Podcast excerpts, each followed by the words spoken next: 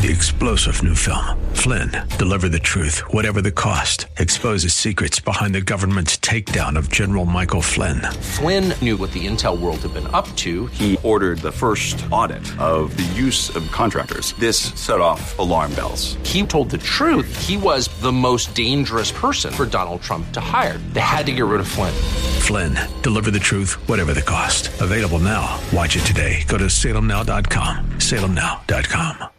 KSLR is proud to feature our Church of the Week. Our desire is that you'll get to know the pastors and churches in our community and find a church you and your family can call home. Here's the host of the Church of the Week program, Director of Ministry Development, Mark Longoria. Well, hello, and thank you once again for joining us uh, here at AM 630 KSLR. This is Mark Longoria, Director of Ministry Development and uh, we're so happy that you're joining us today.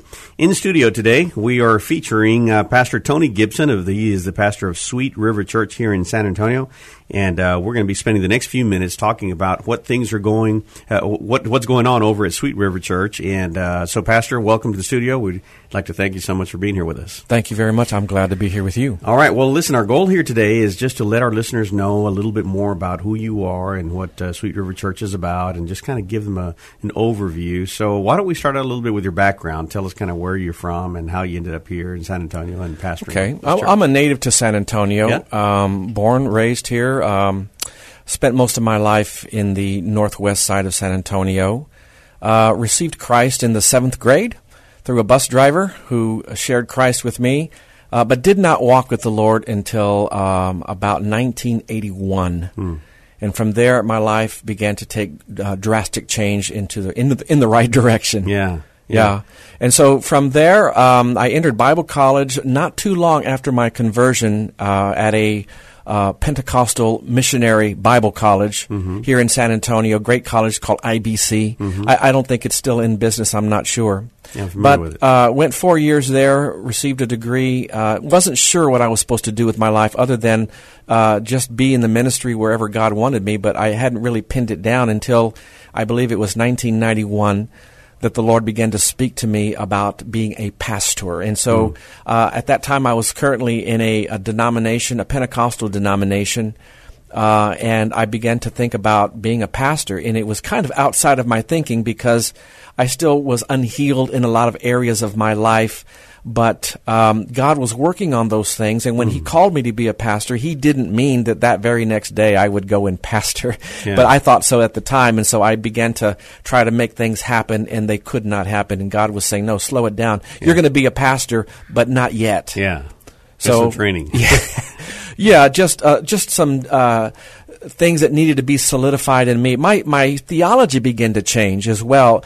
I, I came from a very heavy Pentecostal background but, but things began to change for me theologically. Mm. And so that today I look at myself as a blend of many things, uh, mostly a Protestant Reformed view mm-hmm. type of, uh, uh, I guess you could call that a position in life. Yet I still have that Pentecostal side of me, yeah. uh, the moving of the Spirit of God, uh, the manifestations of the Spirit. All these things are are welcomed in our church. Yeah. Yet we're very grace oriented in a lot of things. Yeah. T- take us back to when you're seven years old. How does the conversation start between you and a bus driver where he leads you to Christ? well, we used to make fun of our bus driver. I'll never forget him because it was a public school and uh, his name was Mr. Brister, and I actually tried to find him.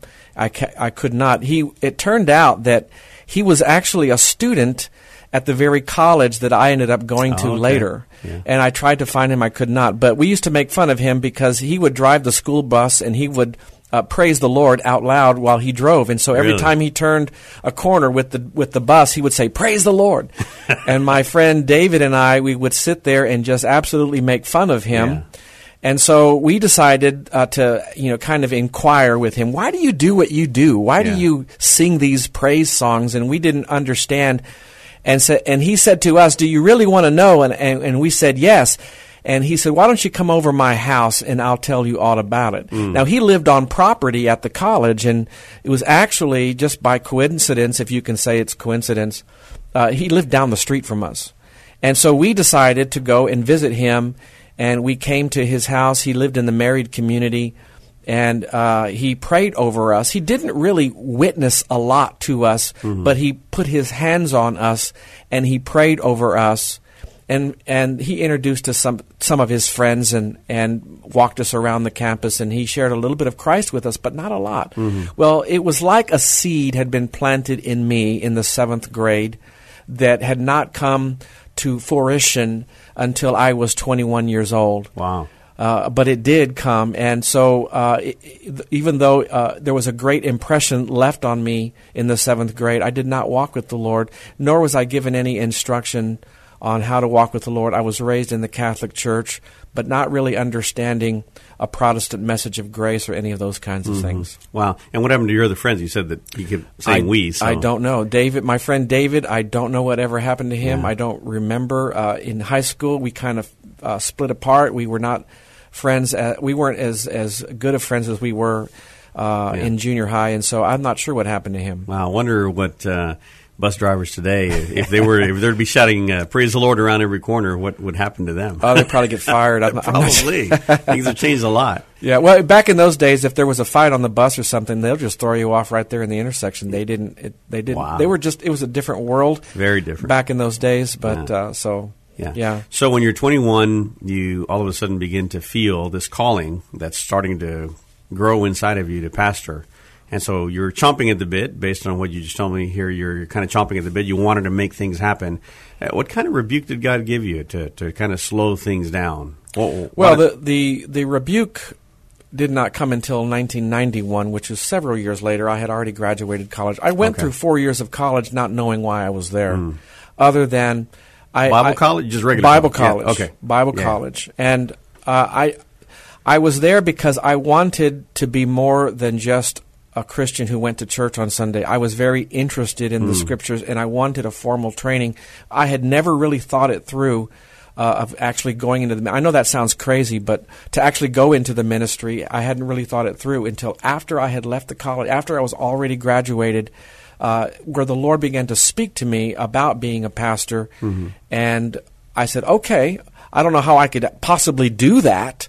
Because even my personality in those days, I was not terribly relational hmm. as a person. And so I knew that God had to do some healing in me before I could do that. Of course, I was, you know, not quite smart enough to figure that out. I started, I tried to work a ministry immediately, hmm. and of course, that didn't work out. So yeah. So you weren't very relational. You didn't. I was not. And uh, so how how has that uh, how has that affected you along along the way? Or you mentioned something about healing. So God has healed you in that area to now you can actually be the pastor and uh, Yeah, I like to use the word whole. He he has he has developed things in me. Uh, just maturing in Christ is a better way to put it. Uh, where things that in my past were difficult are now pretty easy. I mean, most of the time I can outtalk my wife. You know, I can. I, I'm very relational. I can always Yeah, talk okay. to just about anybody at any time. And so, so uh, God did that inside of you. Well, to be a pastor, you have to be very uh, to be a good pastor. Yeah. You have to be very relational, and you have to be able to get into other people's business and and help them and do whatever you need to do. And so Yeah. Mm-hmm. I knew that much. I just didn't know how I was going to be able to do that. God was speaking to me about being a pastor. Yeah. So So when God begins to uh, put this hunger in your heart to to be a pastor, to go into ministry full time, walk us through that. How, how does that play play out? Well, you mean from 1991? Um, I had to shelve a lot of things and just keep doing what I was doing. Um, now, I was at that time I was involved in a denomination and I was acting as an assistant pastor, uh, but I really had no authority like the pastor did, nor did I function like the like the pastor did, and. Um, but after I moved out of there, it was still several years had gone by. God had given me the word that I was going to be a pastor, but uh, there was nothing opening for me in terms of getting the ball rolling. For someone that doesn't understand how one un- knows that they, they're going to become a pastor, did your word come via uh, a prophetic word? Was it a dream, a vision, something that God spoke to your spirit? How did you know that you were going to become a pastor? Um, that's a good question. It, it's more of a kind of knowing in your knower. God was speaking to me directly, uh, not in an audible way, but He began to speak to me about being a pastor. And no, there was no prophetic words over me. There was none of that. Um, but it was my on the, deep down on the inside of me. I realized that okay, maybe this is. I need to consider this, where I had never considered it. Yeah. And so it would make sense. I went through four years of college and I trained to be a pastor, or I trained to be in the ministry at some capacity, yet had never really dawned on me that I was going to be a pastor. I had a very, you know, coming out of the world and unsa- the unsaved life, I was very, I had a low self esteem, and I had to overcome many things. Uh, and and God had to do a, a, lot of knitting together of things that weren't quite knit together mm-hmm. before He could plant that on me. And so, in from 1991 to I want to say 2003, um, it was just a time to wait mm-hmm. and to continue to prepare. And so that in 1990, or excuse me, 2003, 2003, 2004, right around there, God started speaking to me again. Get ready. Yeah. So what do you do meanwhile? Do you have a did you oh, have a regular career and I was well I was working a variety of jobs, mm-hmm. you know, trying to make a living and I yeah. used to do home repair, uh, working in a restaurant, mm-hmm. various things trying to uh, live my life. Now, I, at that time, I was single, and mm-hmm. so you know, as a single guy, I was just doing what I do. Yeah. And at the same time, uh, working ministries, working in various churches, had uh, I had done some music ministry in various churches mm-hmm. uh, over those years. And so I kept busy, mm-hmm. but I wasn't doing what my heart wanted me to do. I mean, I used to sell Toyotas, and I was a car salesman. You, yeah. you, if you just ask me what I've done, I've probably done it because yeah. um, uh, I had all these different things that I was doing, trying to figure out. Okay, that I'm not interested in this. I'm not interested in yeah. that. What am I interested in? Oh yeah. God called me to be a pastor, but I don't see doors opening for me. Hmm. Uh, there is no one there that's pulling for me. Yeah yet uh, it was happening. Uh, uh in, 19, in 2003, 2004, he started to speak to me again. Okay, get ready mm-hmm. and uh, launch out in 1990 or 2004. And I said, Lord, I have no money, I have no congregation. How do you do that? Mm, yeah. And so um, we just did it. Yeah. Uh, long story short, on that, uh, I had moved to New Braunfels, Texas. My sister wanted me to live closer to her. My parents have, have passed, and I have relatives, my brothers in Houston, my other sisters in California. And so, um, through her connection, I told her what God had said to me. She's a, she walks with the Lord, and, and she said, I think it's a great thing. We need to do this. And so together we began to just put things together mm-hmm. uh, and just start. Yeah. And we did. You just got to take that step of faith. We, it was a step of faith. Uh, we got out of the boat and started to walk on the water. Yeah and it was uncomfortable because we don't have the we didn't have a denominational back backing mm-hmm. uh, and we got you know I gathered together uh, a bunch of ministry associates to come to our first service mm-hmm. did flyered neighborhoods and um, I think we even came on KSLR I can't remember but we, yeah. we did a variety of things and uh, our first service we were running probably maybe 60 people mm-hmm. for our first service. Most of them were friends. Yeah. And so we knew that uh, eventually these friends are going to go home yeah. and they're going to go back to their church, which we want, we wanted them to. We were not trying to steal them. Sure. And so that we'd have to roll up our sleeves, get into that neighborhood, and do the groundwork just like every other church does the groundwork. Yeah. And we did that. We did a lot of door to door knocking in those yeah. early years of Sweet River. Uh, and uh, it was fun because we saw people uh, saved. Oh, yeah. We had a lot of opportunities to see people, uh, their lives were changed right there at the door. Mm-hmm. Not all of it translated into membership for our church, but we were okay with that. Yeah. We just felt like we were doing the right thing by ministering to the people in the neighborhood. Right. So, well, you're expanding the kingdom of God. Yeah. It's about expanding the kingdom yeah. of God, not expanding your ministry, your personal right. ministry. Yeah. That's good. Uh, so what would you say? Oh, by the way, for those of you that are just joining us now, um, you're um, listening to an interview that we're conducting here. My name is Mark Longoria with uh, KSLR, and I'm I'm interviewing Pastor Tony Gibson uh, from uh, Sweet River Church. Uh, so thank you so much for tuning in. And we're just uh, finding out some more information about him and about his church. So, Pastor, tell tell me what words of wisdom would you give to someone right now that is um, is right at that place where you were a while back. They're right now in a career. They're right now doing what they thought was going to be their job for the rest of their life. Uh, and they feel the tugging of the Holy Ghost say, saying, hey, you need to obey me and you need to pastor. You need to begin to prepare. Because mm-hmm. sometimes I believe there's an inner battle between, well, this is what I'm comfortable doing. This is what I've been educated to do. I've got my career going. Uh, but yet, in the midst of that, the Holy Ghost is tugging in your heart, saying, "This right. is what yeah. my perfect will is for you." What would you say to someone right now that's right at that crossroads? Yeah, I can definitely relate to to them because uh, that's where I was, and I, I am a firm believer that God has to truly give you a call. He has to make it known to you his intentions in such a profound way that you know in I call it you know in your knower. You know in your knower that that's what you're supposed to be doing. If it's never a settled matter deep down on the inside of you, then I would suggest you stay right where you are until it becomes a settled matter. If it becomes a settled matter that yes, you are to be in the function in the role of a pastor in the ministry, then uh, from there it's a matter of hearing what God has to say because He may say to you, uh, I want, "I'm going to make you a pastor." Uh, it may not be that year. It may not be for five years Right. or seven years, and because sometimes God does that. I, I don't know why, other than the fact that He just wants us to to slow down and listen to Him.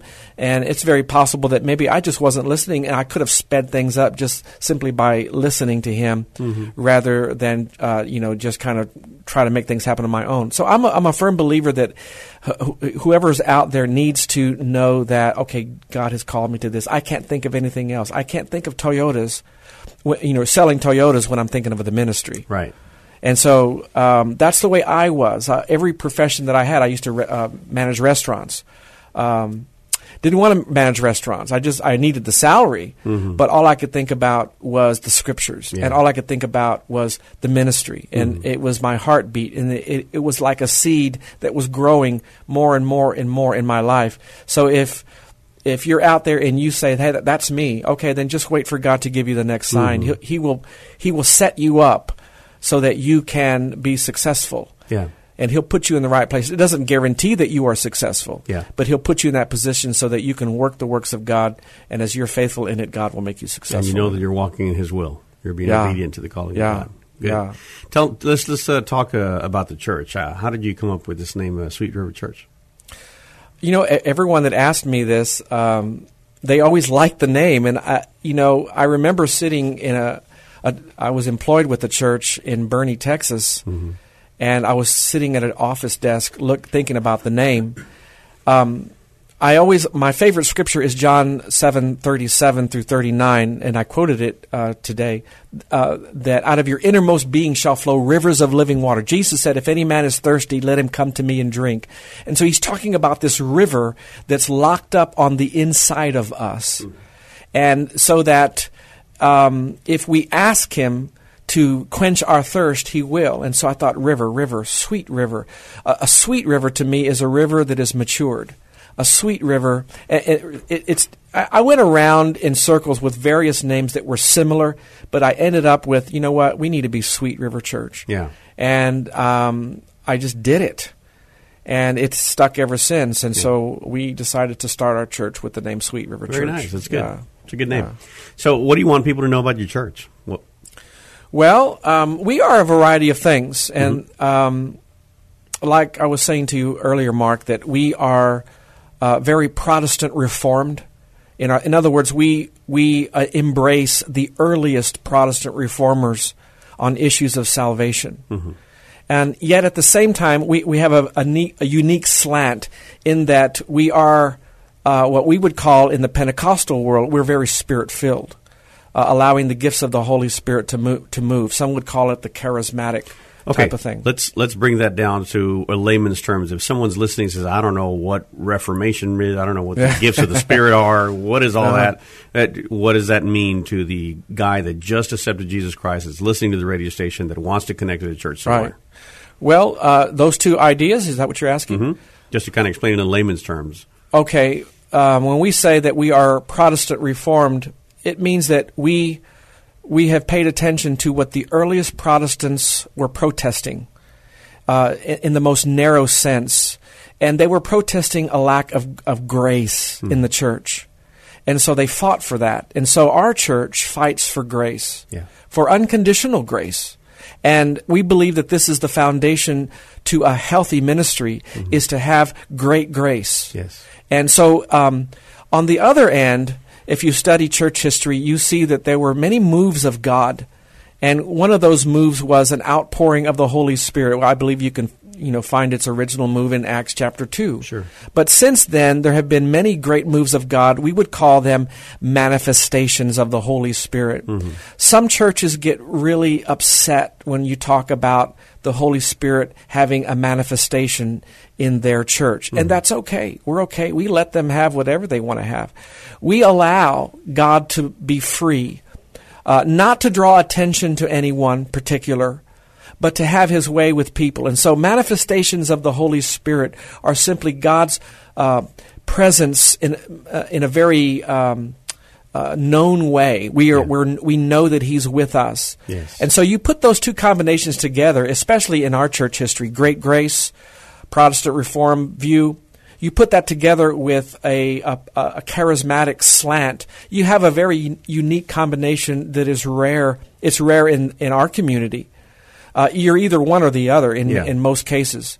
And so um, I'm saying to you that we, we share both of those together which makes up our church. Now, to the, someone who just got saved, they still may not know what I'm talking about. They just have to come and see, and they can figure it out. We we love to love people, Yeah. and we love the Spirit of God. Yeah, that's great. Well, give us a glimpse of uh, what a typical church service would look like. What would someone expect when they walk in the doors? Well, like I guess like any other church service, you're going to be greeted. You're not going to be ignored. Uh, but we'll greet you to the level that you want to be greeted. Some people like to be greeted, and then they don't like to be messed with the rest of the service. They just want to kind of check you out. Right. We don't we don't uh, draw attention to you or anything like that. You come in there, our songs. We're gonna we're gonna sing contemporary music, uh, live music, uh, our songs. And people are going to worship God, and you're going to see that. Um, people are going to be friendly with you. Yeah. Um, and so, and then I'll come up and I'll preach the sermon. And I usually preach a verse to verse type of sermon most of the time because I'm really convinced that a lot of Christians today are really stuck on topics. Yeah. And they don't know the scriptures. And so I, I spend a lot of time going verse by verse over the scriptures together with people. And so that's what we do. And, and it's not really complicated. There's nothing there that is unusual or different. Uh, we have a, a similar format to many other churches. You know, preaching the word, singing, encouraging people, loving people. Uh, many of us will go out to eat lunch after church, as you know, as what we do. And so um, that's it. That's Very what we good. do. There's a certain group. There's a certain type of person that God calls to be a part of a of a church plant, of a church that's growing, uh, of a brand new church. I think um, you know we find different types of people. Obviously, different strokes for different folks, but there are some people that would just rather take their family and just be a part of a large church where they can just kind of blend in and you Sure. know don't don't ask me to do stuff and I'm just going to walk in and walk right out and no one will ever Mm-hmm. know. Uh, and then there's some other people that you know they want hands on. They want to get in there and how can I help? And what what type of person does it take to be a part of a church that God has called and that is uh, that is small in number yet is growing uh, based on the vision that God has given? That, that's a great question, and I'm glad that you asked it. Um, I I have been in both small and large churches over the years, mega churches down to 20 people, 15 people, and so I understand the dynamics of that. Our church is at an infancy size, and so some people are absolutely intimidated by a small size, and they'll come once or twice, and then they won't come back simply because of the size uh, they I would suggest that they find a very large church because they're not ready for a small environment. When you actually connect with us, there's there's more than what meets the eye. We don't have all the whistles and bells that large churches have. Uh, and I don't, by the way, I don't put down large churches. I think large churches get to be large for a reason. Sure. They're doing some things right. Right. Uh, but there's it's just a different dynamic. I came from a church that had uh, at that time had over ten thousand people, and that was you know it's it's grown since then. But um, you you have to want to be there, and you have to be comfortable knowing that everyone knows that you just walked in the room. They know you. They know you by name. They want to talk to you. Some people are not ready for that yet. They need a they need to go into a large church and, and sit in a crowd and be there for a while. Yeah. Sometimes the crowd can be like a security blanket until God works on them for a while, and then He removes the security blanket and He puts them into a posi- into a place where um, it's a little more transparent. Mm-hmm. Very good.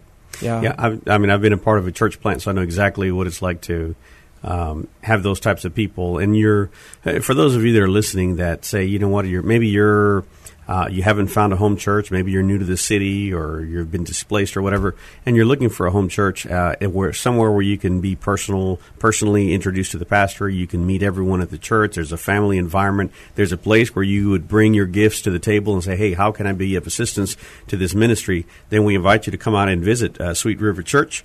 Um, they're located right here off of 281 and 1604, right up in the north Right. side of 1604. It's w- the address is 19280 Redland Road. We meet at the Holiday Inn. Yeah. Which is facing 281, just outside of 1604. Yeah. We meet in the executive banquet room every Sunday morning at 11:30. You are so welcome to come and visit us and uh, just see what we're about.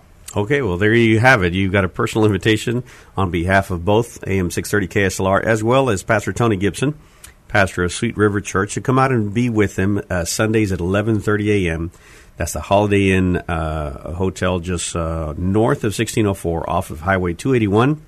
Once you walk in there on Sunday morning at 11:30, just ask for the executive banquet room, and they'd be glad to uh, point uh, point you in the right direction. Um, and um, number over at your place in case they want to get a hold of you or want to ask you some questions. Sure. Our church line is area code 210 325 4671. Very good. That's uh, 210 325 4671. And if they want to go online, where can they find you on the internet? sweetriverchurch.org or www.sweetriverchurch.org. Pretty simple. Yeah. All right. Well, Pastor, we want to appreciate you. Thank you so much for being here uh, with us. And we just pray blessings over you, your congregation, and everything that God is doing out there with uh, Sweet River Church. Absolutely. Thank you. All right. God bless. Thank you for joining us today as we featured the AM 630 KSLR Church of the Week. We hope that during this past half hour, you've got a chance to get to know the pastor and learn something about their church. We encourage you to get involved in your local community church. If you would like to nominate your pastor to be featured on an upcoming Church of the Week program, submit your nominations at kslr.com.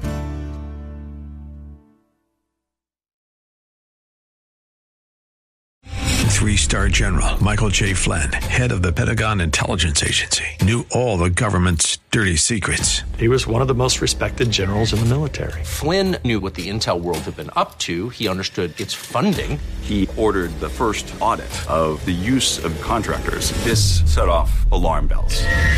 The explosive new documentary, Flynn, Deliver the Truth, Whatever the Cost, and covers the facts behind this scandal. Flynn told the truth. He was the most dangerous person for Donald Trump to hire. I find out the worst enemy that I'm going to face in my life is right here in America. They took my assessment and they wanted me to change it. And I was like, I'm not changing it. They had to get rid of Flynn.